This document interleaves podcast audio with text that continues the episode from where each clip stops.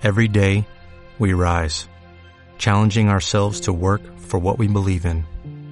At U.S. Border Patrol, protecting our borders is more than a job, it's a calling. Agents answer the call, working together to keep our country and communities safe. If you are ready for a new mission, join U.S. Border Patrol and go beyond.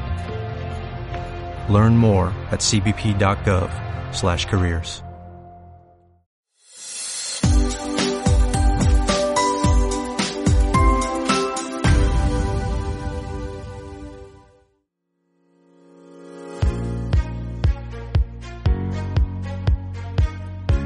Conoce el sabor único de la alta cocina mexicana en Frida Mexican Restaurant and Bar. Reservaciones al 210-463-9173. Si está buscando una propiedad en San Antonio, Texas, contacte a Rosario Crutchfield, agente de bienes raíces con 17 años de experiencia en el mercado inmobiliario. Llámela al 210-535-1151. En Perfect Touch Med Spa encontrarás los mejores tratamientos faciales y corporales no invasivos. Pregunta por las promociones y menciona al día y recibirás un 10% de descuento. Llama al 210 737 3328.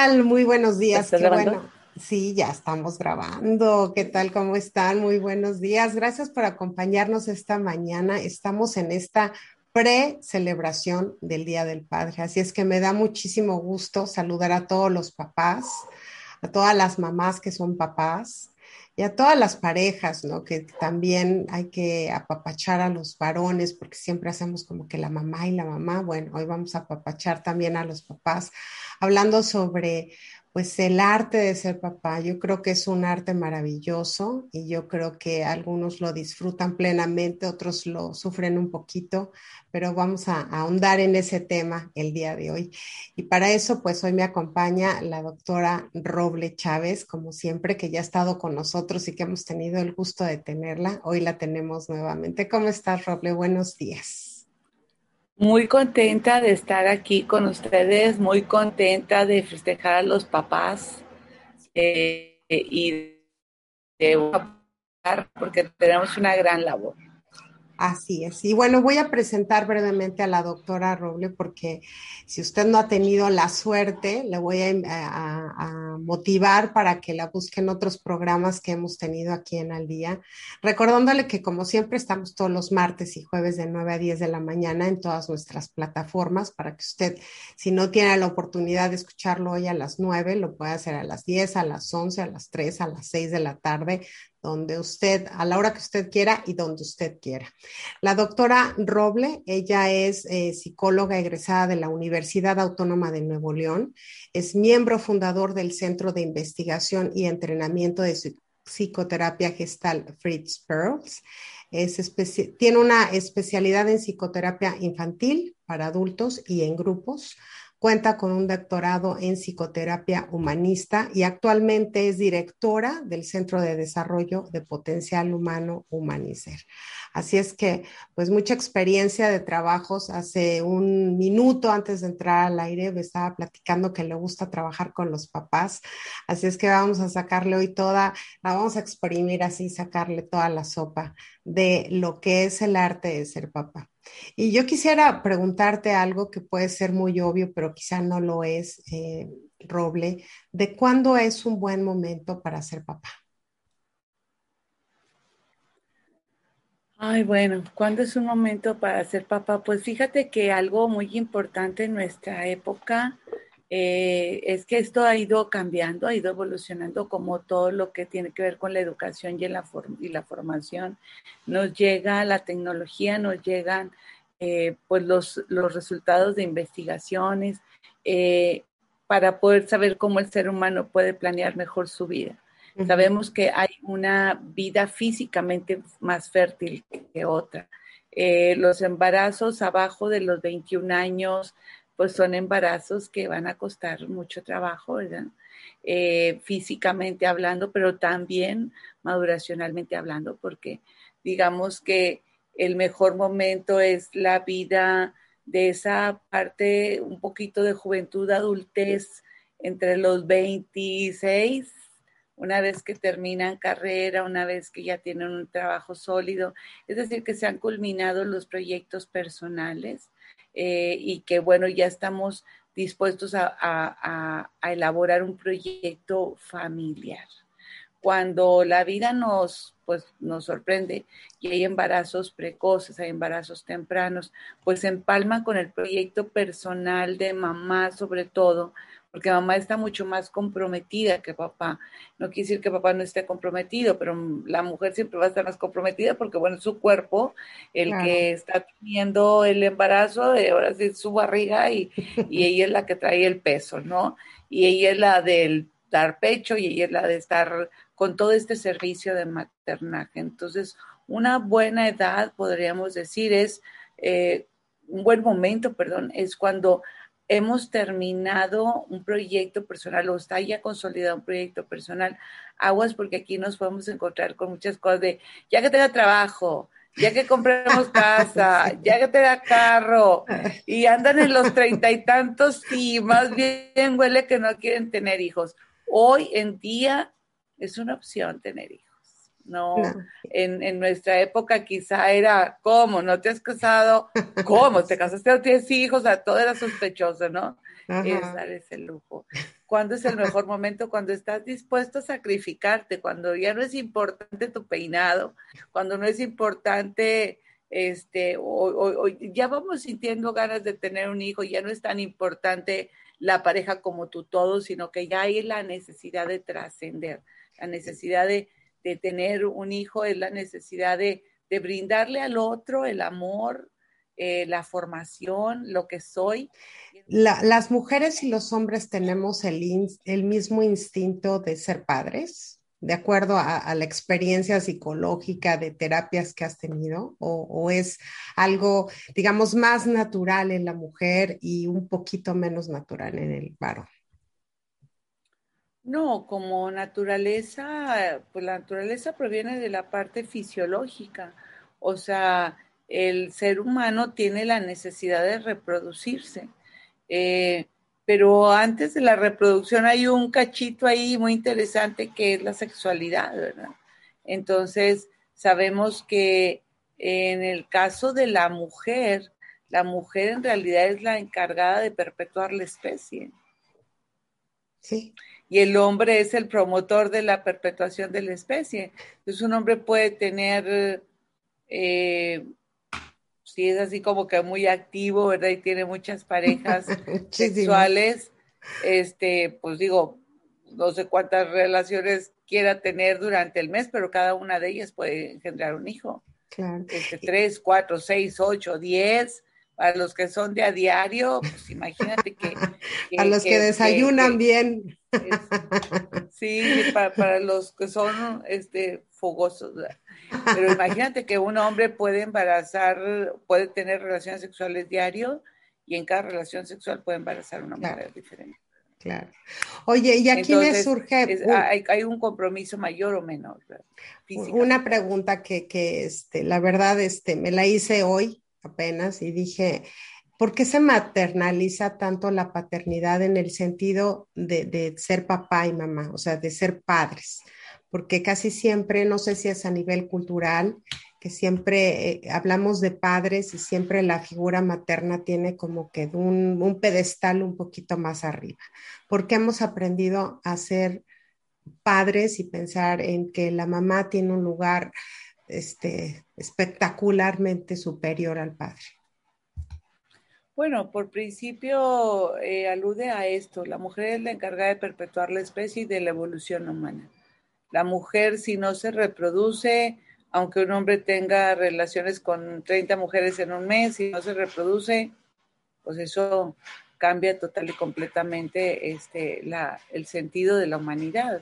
Eh, la mujer durante el embarazo, híjole, me voy a ir un poquito más atrás, la, mujer tiene la maquinita de hacer babies. Y no nos percatamos de esto hasta que no, hasta que no los tenemos junto a nosotros, a nuestros hijos, ¿verdad? Hasta que no nos damos cuenta, nadie nos avisó, nadie nos dijo que íbamos a, a, ser estas promotoras de perpetuar la especie encargadas de la evolución humana.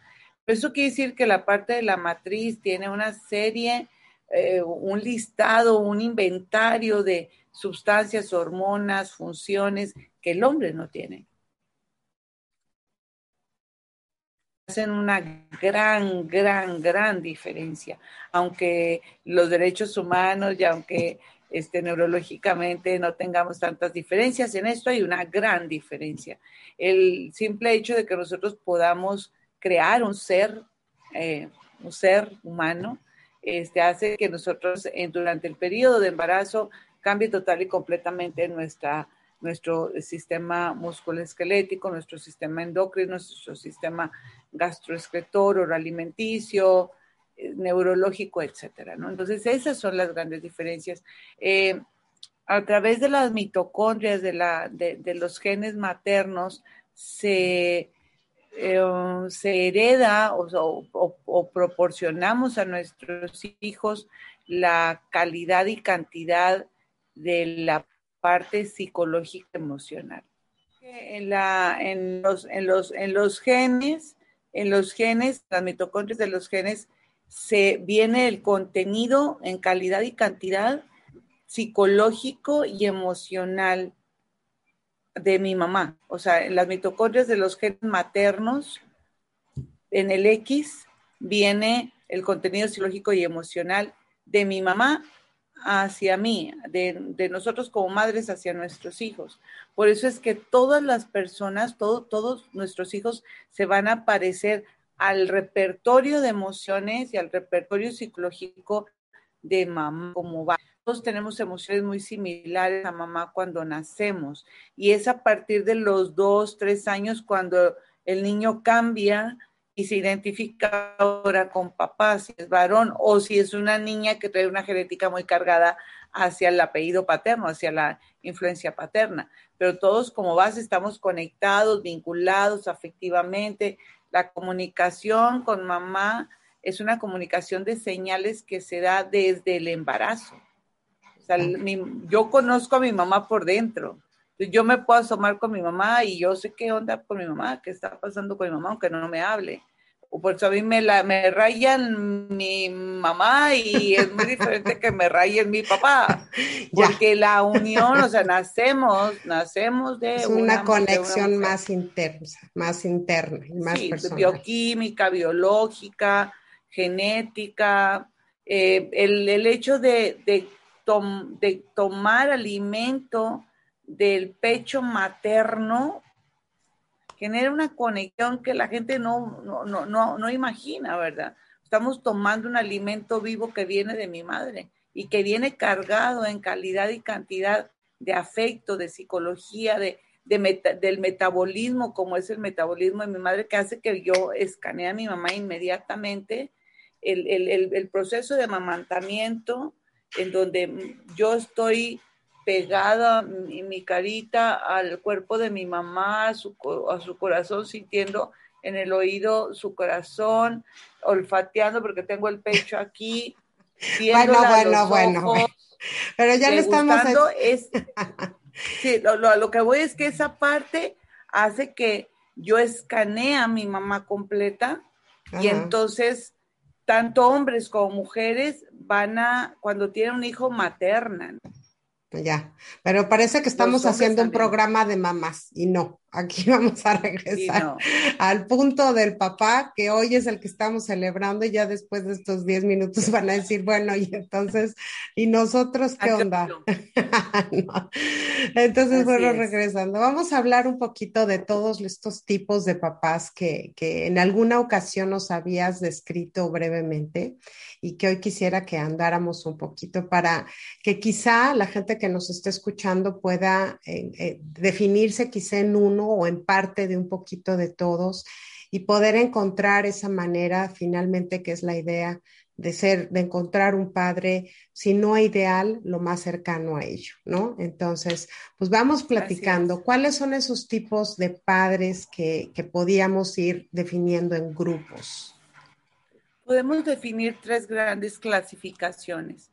La primera, que es de donde venimos, casi todos los, las, las, eh, em, las generaciones, que es de padres autoritarios, eh, que es lo que se, se, presentó en la época, por ejemplo, de nuestros padres, que ellos tuvieron padres más autoritarios de lo que ellos fueron, y nosotros somos menos autoritarios cada vez más, pero el autoritarismo se caracteriza por pocas explicaciones, pocas manifestaciones de afecto, sin embargo, una gran responsabilidad paterna. Eh, muchas reglas, eh, muy poca comunicación, altas las expectativas de madurez. Es decir, los padres autoritarios, pues generalmente hacían que los hijos crecieran más rápido, se les daban responsabilidades, seguían indicaciones, pocas veces manifestaban te quiero mucho, te amo, etcétera, pero nos hacían sentir que nos amaban, ¿verdad? Con la responsabilidad.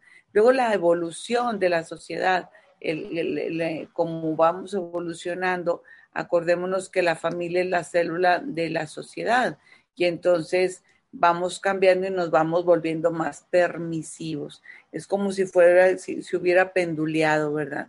Y penduleó, y entonces ahora los padres se volvieron más permisivos. Digamos que se comprobó que la represión, la agresión, el tener a los hijos muy, estrictos, pues generaba este, efectos sobre el adulto. Y entonces, digamos que nosotros como hijos que tuvimos padres autoritarios, nos prometimos a nosotros mismos no ser tan autoritarios como, como lo fueron nuestros padres. Y aunque estos papás este, se están proponiendo tener más apertura, más comunicación, más diálogo, menos disciplina estricta, una disciplina pues más, más light. Eh, muchas veces perdieron los puntos benéficos del autoritarismo. Y luego, entonces, el bandaje del autoritarismo a lo permisivo. Y una tercera clasificación, podríamos decir, son los papás democráticos. Los papás democráticos se parecen en mucho a los autoritarios con eh, la diferencia de que los padres democráticos, que son los padres más actuales, eh, sí manifiestan el cariño, sí manifiestan, hay muchas manifestaciones de, amor, de besos, de abrazos, hay mucha expresión de las emociones, del enojo, de la tristeza, le dan oportunidad a las emociones. Son papás que eh, se comunican con sus hijos y la comunicación es mucha discusión, ¿verdad? Mucho diálogo, pero tipo discusión, discusión del padre al hijo, del hijo al padre, mucha pregunta y repregunta. Y las expectativas de madurez como la disciplina son adecuadas a la edad, es decir, los hacen responsables de lo que deben de hacer de acuerdo a su edad. Es importante señalar el papel de papá, porque, bueno, además de que este, los hombres cada vez se vuelven más paternos, eh, cada vez se involucran más en el en el desarrollo y en la, en la, la dinámica familiar. Y conocemos papás que peinan a sus hijas y las peinan muy bien, que hacen el desayuno, que ellos son los que los llevan y los traen, eh, que comparten los festivales, que comparten los juegos de fútbol, etcétera, que están al pendiente de sus hijos. Pero inclusive podemos conocer papás que ellos son los suaves y la mamá es la estricta, Totalmente sí. Entonces, este, hoy en día el papá varón cada vez se involucra más y digamos que parte de esta libertad de expresión le dio oportunidad a los hombres de llorar, le dio oportunidad a los hombres de escuchar, de tener paciencia. Y tenemos papás extraordinarios que, que, aman su paternidad, que es su gran proyecto de vida a la familia, ¿verdad? Eh, y eso, pues eso cada vez lo vemos más frecuentemente. Otra clasificación podría ser estos papás que son, eh, digamos, pasivos, o sea, que ni fu ni fa, que ni dejan ni no, o sea, que pasan ahí como que entran y salen, como si no existieran. ¿Existirían algunos así? Sí, son, son, son, son, como papás ausentes.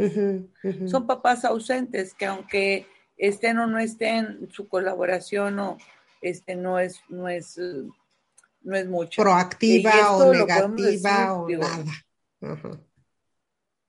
Sí, eh, es que hay, hay tanto papás como mamás, es menos frecuente en la mujer, es más frecuente en el papá, que, que no entran al rol parental, se quedan como chavos, se quedan como ñores, se quedan como, como hijos. nada más como, como, solte, como solteros. No, no, no, no les, no entran a este rol. Generalmente esto ocurre porque no tuvieron una buena figura paterna o de plano no la tuvieron.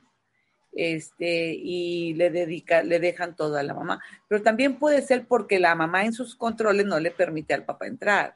E, eso te iba a decir que también el señor. puede ser que estos papás entran al rol de ser hijos de la esposa, ¿no? O sea, sí, para, para, que un, para que un papá quiera ser hijo de la esposa es porque la mamá quiere ser su mamá. Porque el esposo quiere ser la mamá. Qué horror. No, no podría pasar. O sea, seguimos teniendo las mujeres la opción de decir si le entro o no le entro, ¿verdad? Porque finalmente, pues todos se quieren colgar de la carreta, ¿no? Pero pues te, lo sacudes y saber todo, que esta es tu chamba. Entonces sí, o sea, sí podemos tener papás eh, eh, ausentes aún cuando vivan ahí, porque luego, por ejemplo, tenemos papás de los que viajan están trabajando y no se mueve una hoja en la casa si el papá no está enterado. O sea, la autoridad alcanza para eso y para más. No es en realidad cuestión circunstancial. No, Presencial. No, como mi papá trabajaba. Es que como mi papá ya estaba viejito, no, no, no. Es que como mi papá se enfermó, no, no, no. No, este, trata de la personalidad. O sea, cuando un papá es, tiene un rol muy definido y, sabe de su responsabilidad este, paterna, aunque sea trailero, ¿verdad? Vaya y venga y está al pendiente. ¿Y qué pasó? ¿Y qué pasó con la tarea? ¿Y qué pasó? Y no va a salir. Y ya le dije, y no, no permiso. O sea, estás pidiéndole permiso, aunque tu papá esté a 850 kilómetros, a 6, 8 horas de donde tú estás. Y yo creo que eso también trasciende en el tiempo, ¿no? También veo muchos este, mujeres adultas que todavía siguen consultando al papá como si tuvieran cinco años o que incluso el papá ya no está físicamente, etéreamente en este país y de todos modos siguen, ¿qué, qué diría mi papá, no? Yo creo, yo creo que sí, existen muchos casos así. Y esto da la pauta esto da la pauta para hablar cuáles son las funciones del papá en la formación de sus hijas. ¿Cuáles son? Y cuál es la función del papá en la, en, la formación de sus hijos. O sea, tiene, tiene funciones muy diferentes.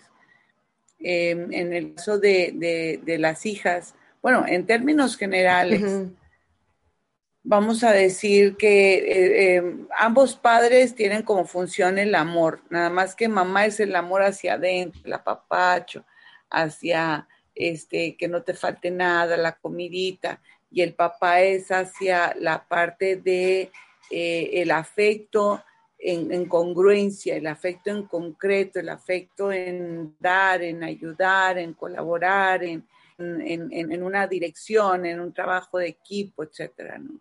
Entonces es, lo mismo, pero mamá da una parte, la parte más intrínseca y papá la parte más extrínseca, ¿no? Si hablamos de disciplina, eh, eh, igualmente la mamá nos disciplina más hacia adentro, la casa, los horarios, límpiate bien, peite bien los dientes, come bien, cierra la, la boca. Y papá nos disciplina más hacia qué voy a hacer con mi personita afuera. ¿Ok? Pórtese bien ahí afuera, sea cabal, cumpla lo que promete. Si usted dijo no se raje, y llegue a tiempo, haga las cosas que, que quedó, este, cumpla con lo que prometió, etcétera, ¿no? Eh, en la parte de las emociones, claro, esto también se va a ver eh, coloreado con la personalidad de mamá y de papá, ¿verdad? Obviamente. Pero en términos generales, estos son los ejes de papá y de mamá.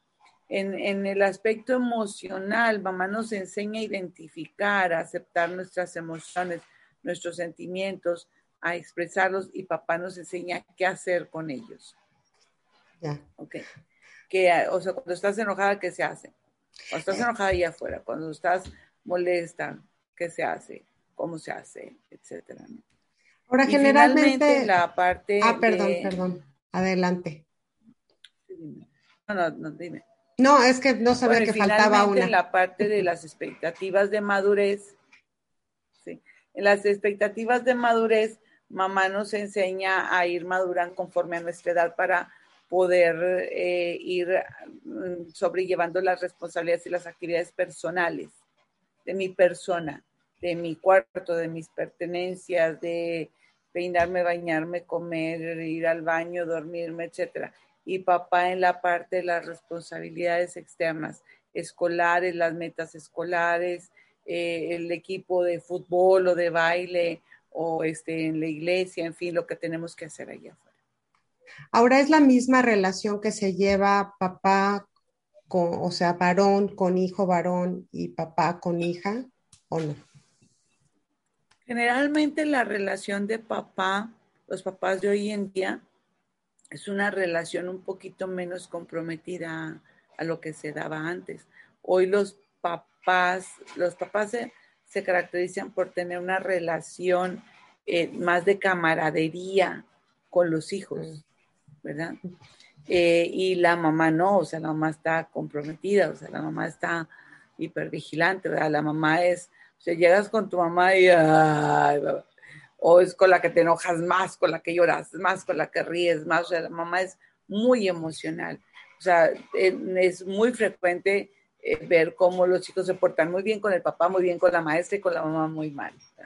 Porque, sí, pero, con la pero, mamá nos, nos abrimos. Pero me refiero más a la relación papá-hijo, papá-hija.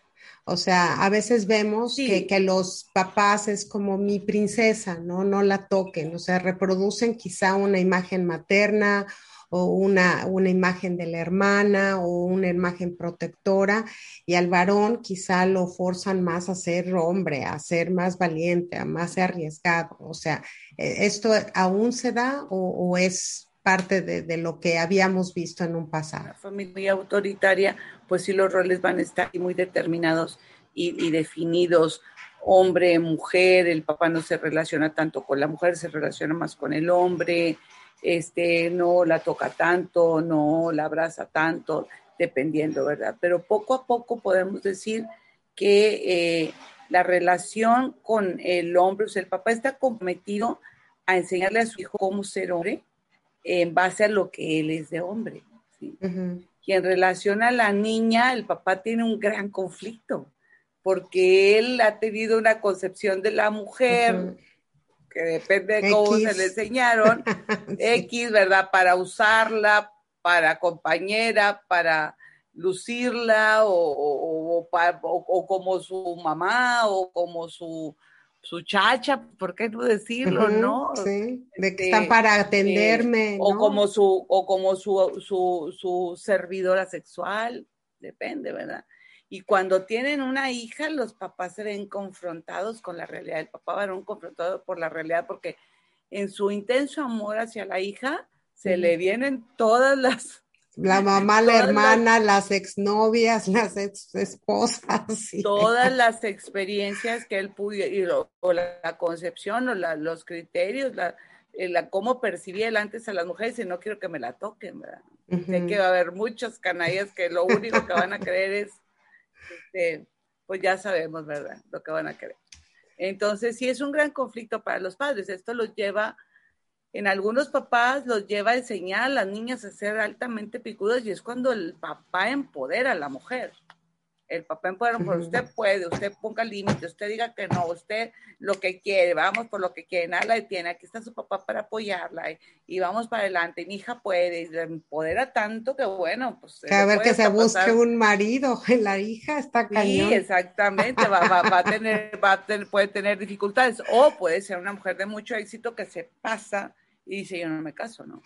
O puede ser una gran madre, una gran profesionista, este, hay, muchas cosas, va a depender mucho también de ella, ¿verdad? Y de la propia mamá.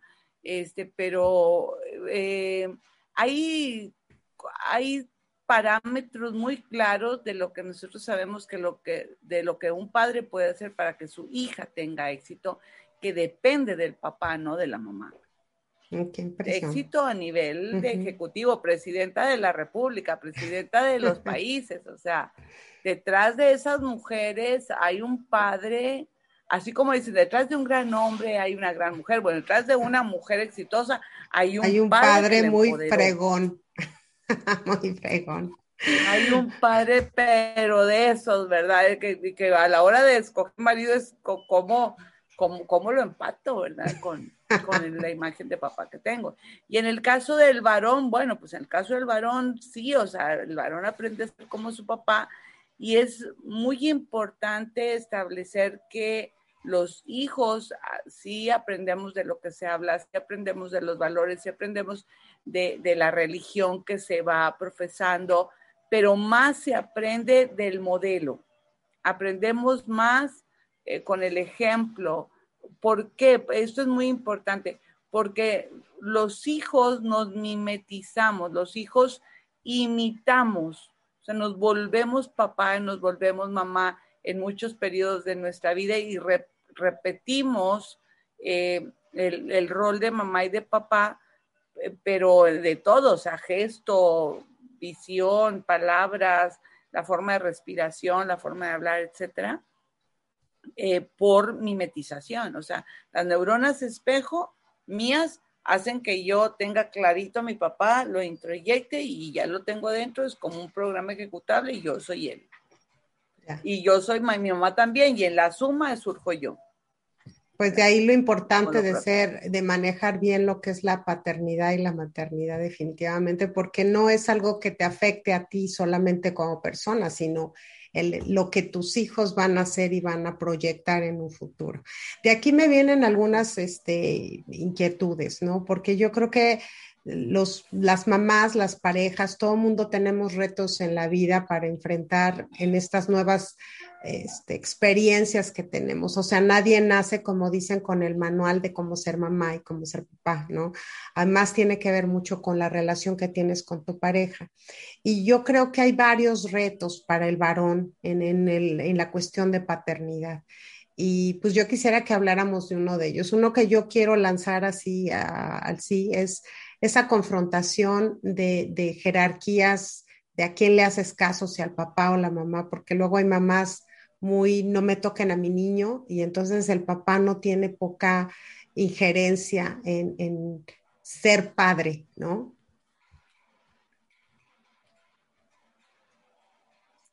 Sí, bueno, es que cuando hablamos de autoridad, eh, hablamos de reglas, hablamos de, disciplina, eh, debemos de hablar también de qué tan apegadas esas reglas, esa autoridad y esa disciplina están en la realidad en la realidad y cuando hablo es, y, y, si los niños eh, están, tienen la edad, es decir, nosotros ya en Humanicer, en los cursos que tenemos para papás, los enseñamos cuáles son las reglas por edades, por edades, o sea, que, qué reglas le puedes poner a un niño.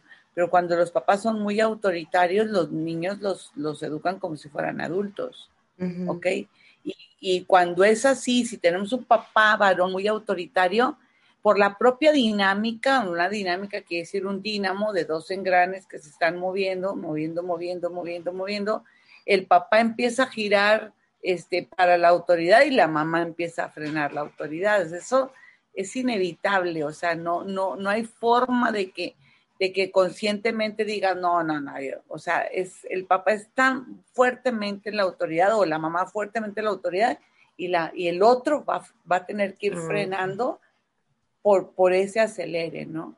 Eh, pero bueno, pues también tenemos mamás que son más controladoras que papás, ¿verdad? Y en donde el papá da los permisos, da las chances por que no se entere la mamá, ¿no? Este, Es más, puede tener novio, el papá sabe y la mamá no sabe porque la mamá es una generala, ¿no? este, o viceversa, como lo, tú lo planteas, mamás sobreprotectoras, mamás que, eh, mamás cuervo, ¿verdad? Que no quieren que les toquen a sus niños y que ni siquiera se dan cuenta de las fallas que sus hijos tienen y que excluyen al papá, eso es más frecuente de verlo. Este, la mujer que excluye al papá de la formación, de la dinámica y que se quede el papá periférico, ¿verdad? Y aquí, bueno, la responsabilidad es de ambos, uno por excluirlo y el otro por dejarse excluir, ¿verdad? ¿Y, cómo se llega a estos acuerdos en pareja? Se tiene que, digo, obviamente todo, siempre hablamos de comunicación y siempre hablamos, pero a veces las personalidades pueden ser muy fuertes. Entonces, para tener un equilibrio entre papá y mamá, sobre todo en este caso, que el papá tenga una presencia más, más equilibrada ¿no? con, la familia. ¿Qué, ¿Qué, recomendaciones puedes darles a, los papás ¿no? para sentirse parte de o para eh, buscar esa parte emocional que pueda conectar con sus hijos o para que pueda entender que las realidades ahora, porque antes, por ejemplo, no tenían mucho tiempo para pasar con los hijos, hoy por la pandemia, bueno, le han pasado 24/7, también aprender a manejar estos, a conocer a sus hijos que quizá no los conocían, ¿no?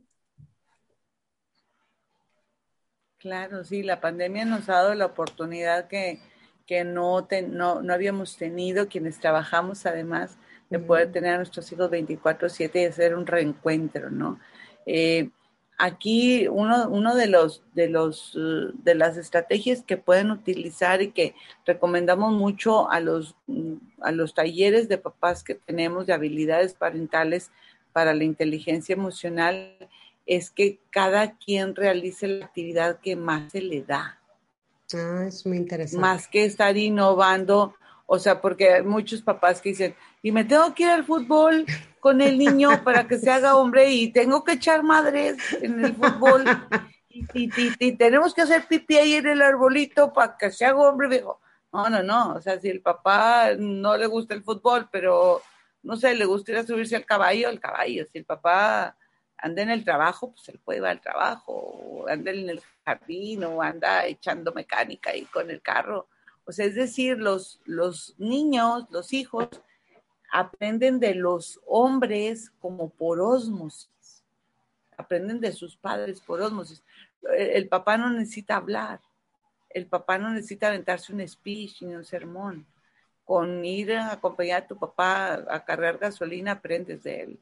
Y la mujer no, la mujer tiene que hablar todo, por eso te tienes que portar bien, porque entonces qué va a pasar. A ver, ¿verdad qué te dije? Pero tú no, pero claro, no me haces caso. A ver, dim, dim, dime. la mamá es muy verbal y así aprendemos de la mujer. Pero el hombre no, porque el hombre no es encargado de la parte verbal, el hombre es encargado de la parte de la acción.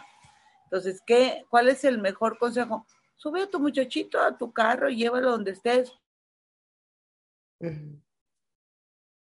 Sé como tú eres la premisa es que dentro de la formación de los individuos, para nosotros en Humanicer es que eh, los padres le enseñen a sus hijos a ser por lo menos como yo soy, por lo menos como tú eres.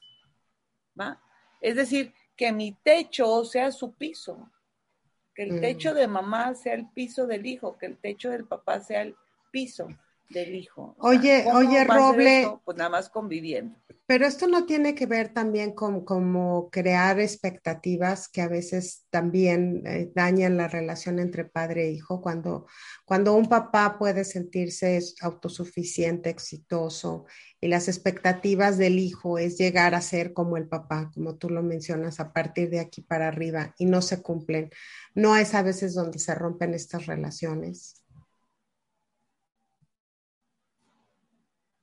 Bueno, es que la, evolución es eh, cada vez ser mejores personas, mejores individuos, mejores estudiantes, mejores, mejores hijos, mejores amigos. O sea, eso es evolutivo.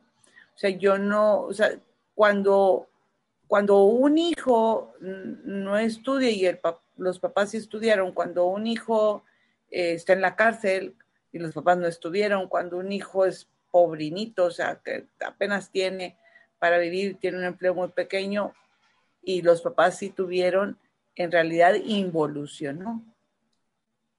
Y a todos los papás sabemos el temor que tenemos que nuestros hijos involucionen, en el sentido de, de, las necesidades básicas, ¿verdad? En el sentido de las necesidades secundarias, como tú lo mencionas, que tiene que ver, si yo fui soy doctora, eh, que mi hijo sea doctor, pues ahí no, ¿verdad? Ahí no hay quien cumpla antojos, ¿verdad?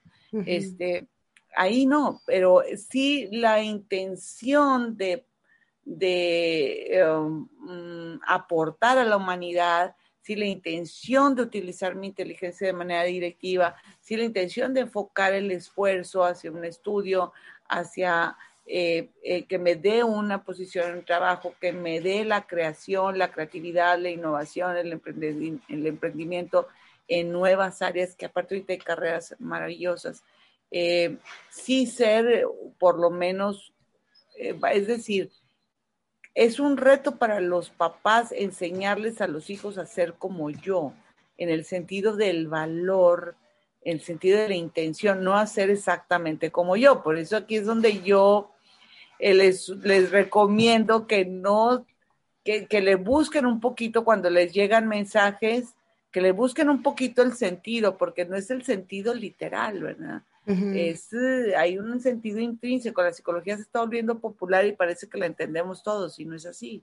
Es decir, sí estamos eh, comprometidos a que nuestros hijos nos superen, porque eso es la evolución de la especie. Es, las generaciones vienen corregidas y aumentadas. ¿Cómo no van a ser mejores si nacen con tecnología, si tienen muchísimas cosas a su alcance, si tienen toda esta educación virtual que nosotros no teníamos, ¿cuánto nos costaba a nosotros tomar apuntes? ¿verdad? Y ahorita es copy-paste. No, lo, digo porque yo creo que una de las grandes retos que tienen los papás, sobre, sobre todo es cuando tienen hijos adolescentes, ¿no? Generalmente cuando son niños chiquitos, pues ahí la mamá el papá se los van campechaneando, ¿no? cuando entran en esta edad adolescente, sí veo yo que hay mucho rompimiento o alejamiento o, de plano este, llega a extremos, ¿no? Donde no hay una comunicación cero entre padres y hijos, porque venimos cargando este concepto de lo que consideramos nosotros adecuado y correcto y queremos imponerlo en nuestros hijos. Y ellos vienen, como tú dices, con un sistema evolutivo diferente, rápido, eficaz, este, que lo quiero para hoy, que quizá no corresponde con lo que nosotros aprendimos o sabemos o lo traemos como DNA. Entonces, esto creo que puede ser un parteaguas para orientar a muchos papás que no pueden tener ese acercamiento con sus hijos y que tú nos puedas decir cómo hacerlo, cómo ser un buen papá con un joven adolescente, por ejemplo. Pues por principio, algo que se le debe de enseñar a un adolescente es la responsabilidad y la responsabilidad sobre su persona, sobre su cuarto, sus pertenencias y sus estudios. Eso no es negociable. Mm. Eso no es discutible. Eso no es opción. ¿Por qué? Porque los padres estamos cumpliendo con la responsabilidad de mantener, pues de, de cubrirles todo. Ya podemos negociar en gustos, intereses, preferencias, estilos, eh, colores, etcétera. Mi mejor recomendación es mientras tus hijos eh, realicen las responsabilidades que le corresponden, escoge tus pleitos. No te estés peleando por el short ni por los pelos. Peleate porque se bañe, ¿verdad? No te estés peleando este, por, eh, por cómo escribe la letra, que ya ni escriben, ¿verdad? Ya todo es por computadora. No, no exígele que tenga ambos que les aporten y que ellos les aporten. Eh, exígele y negocia para que esté en un deporte, porque en la adolescencia el deporte es el formativo. El coach va a ser la persona, este, va a ser la guía, o que entren a grupos eh, de, de, su religión que siempre son formativos, ¿verdad? Porque en el adolescente los padres, como se están diferenciando, todavía no saben qué quieren, pero saben que no quieren repetir exactamente lo de los padres. Entonces se alejan un poquito de los padres, pero buscan ídolos allá afuera, figuras de identidad, ejemplos, y los mejores ejemplos están en los coach, están en los guías espirituales, están allá afuera este, en los amigos, pero nosotros sí podemos decir, si tu amigo te aporta, si tú le aportas, adelante, pero si nada más andan este, marihuaneando y andan perdiendo tiempo y, y los papás tienen la autoridad para decir eso no te conviene, o sea, yo no te voy a permitir que estés fuera de la realidad o que te estés alcoholizando, etcétera, porque no cumples con tu responsabilidad. Yo creo que se nos olvida. Hay mucho, que platicar sobre la adolescencia. Yo creo que, se, nos se, nos olvida mucho este, que somos papás, que no somos sus cuates, que no somos sus medios hermanos de nuestros hijos, ¿no? Que somos papás. Y de aquí también eh, me surge una pregunta que yo creo que a veces yo creo que es de las más difíciles manejar con los, con los hijos, ¿no? Sobre todo como papás. ¿Quién le habla de sexualidad a sus hijos? Hoy hemos visto que, eh, que ya somos más homogéneos, ¿no? Que puedes hablar con tu hija de cosas serias o con tu hijo de cosas serias, que ya no es el papel de la mamá ir a hablar con la hija de ciertas cosas y el varón con el varón.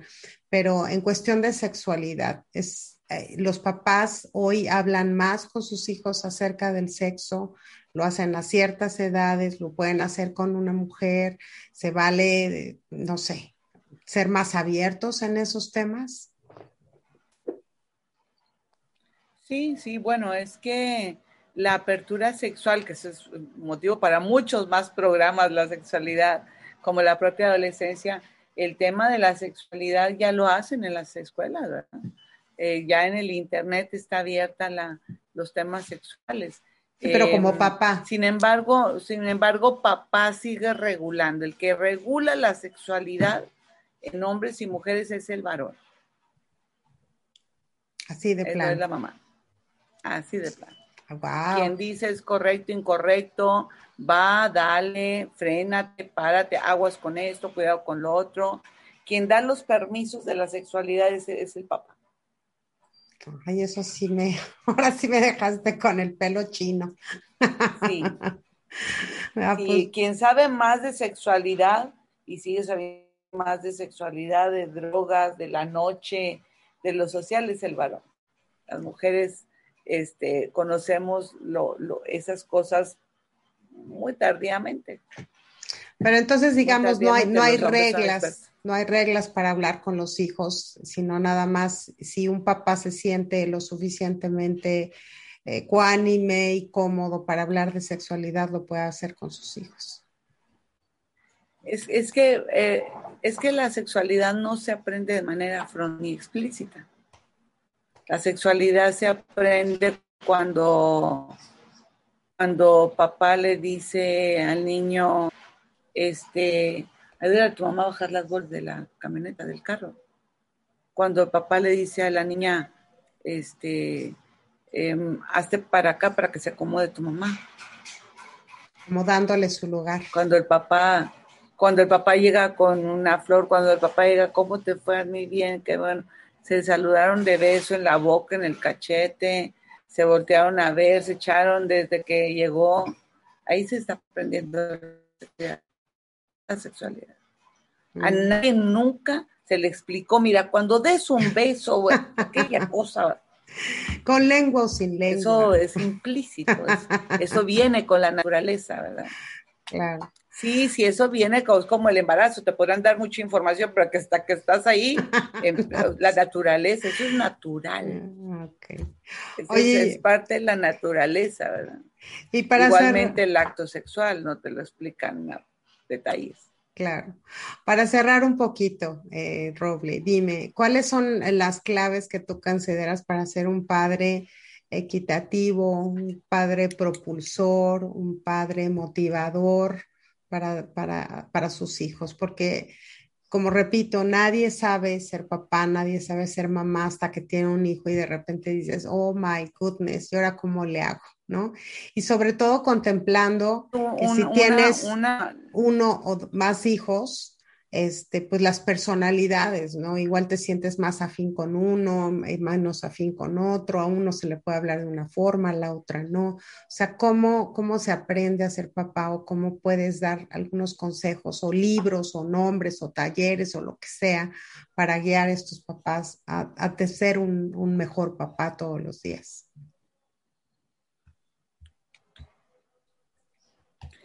Yo creo que uno de los un gran consejo que contiene muchos consejitos es eh, recordar que somos formadores y testigos de los hombres del futuro y las mujeres del futuro.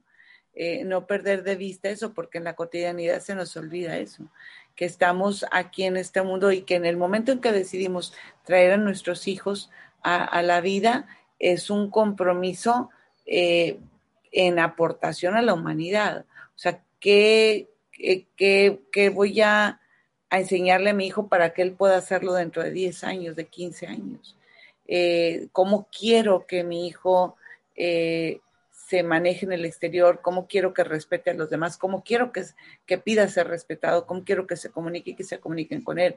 Eh, es, es muy importante saber que todo lo que está pasando en la casa se va a replicar allá afuera y se va a replicar allá afuera tanto en lo social como, como en lo laboral, como en la pareja y en la familia. Entonces, cuando tenemos eso muy claro, realmente nos tomamos en serio el papel de papá. qué miedo. Y el papel de mamá. Qué miedo. O sea, imagínate saber que las nueras sí te van a venir a reclamar. Que los estos yernos sí van a reclamar. Bueno, a mí me van a dar las gracias, ¿eh? Sí, sí, sí pasa, entonces. A mí también. Sí, me van a decir usted, señor, usted es maravilloso. Has hecho muy buen trabajo, mi querida Claudia. Trabajo extraordinario. Bueno, pues bueno, platícanos de tus cursos, de tus bueno, talleres. Y pues sí, mira, estamos por abrir un taller, estamos ahorita en preinscripciones y con algunas promociones de, prepago. Estamos por abrir un taller de inteligencia emocional para padres, para adultos y para parejas, o sea, con temas que van enfocados hacia eso, no nada más en lo personal, en lo individual, sino para poder utilizar, saber cómo manejar mis emociones, ahora sí que ponerle un tablero a las emociones, decir cuál va aquí, cuál va acá, pero también les voy a enseñar matemáticas emocionales. Ah, eso suena muy interesante. Está muy interesante, es un concepto que estamos generando.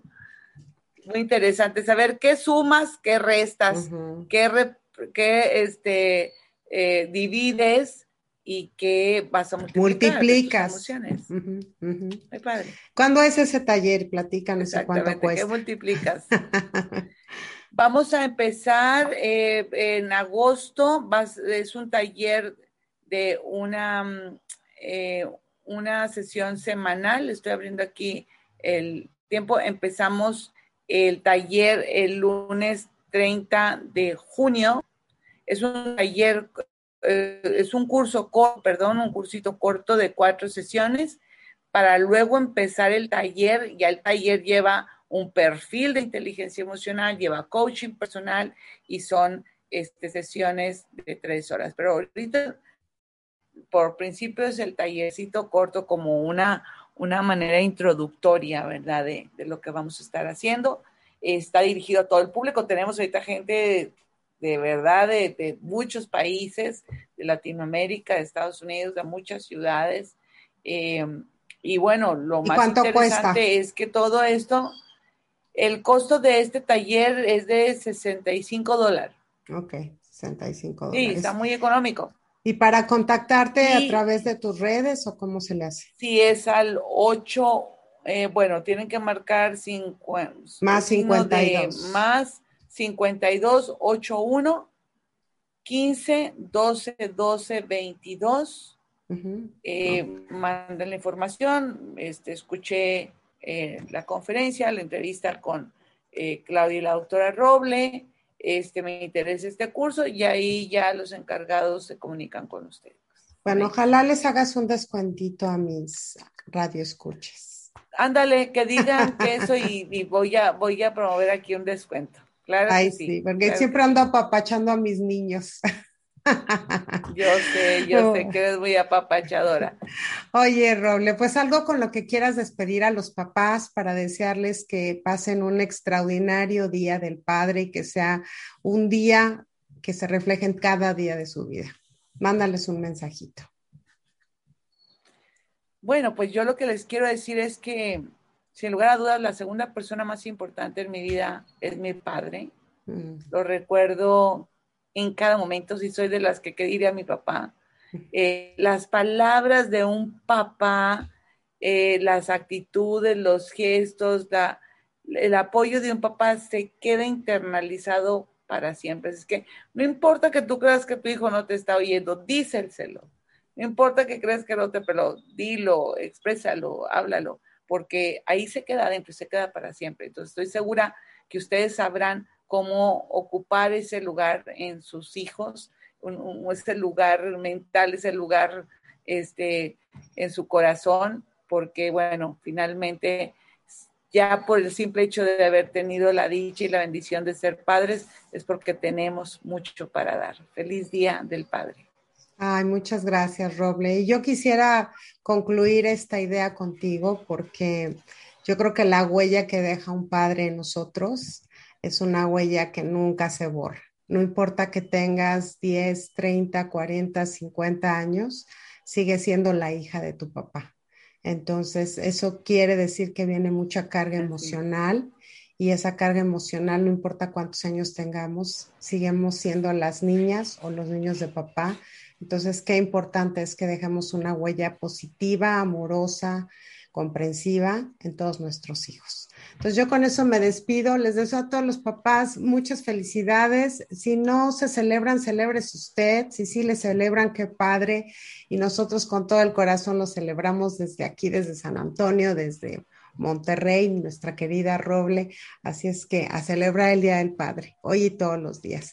Muchísimas gracias, Roble, por acompañarme como siempre. Un gran abrazo. Este, sabes que te queremos mucho aquí en este programa y pues ya tenemos temas para, para más adelante. Bueno, y gracias a todos. Se, sigue aumentando la lista. Gracias.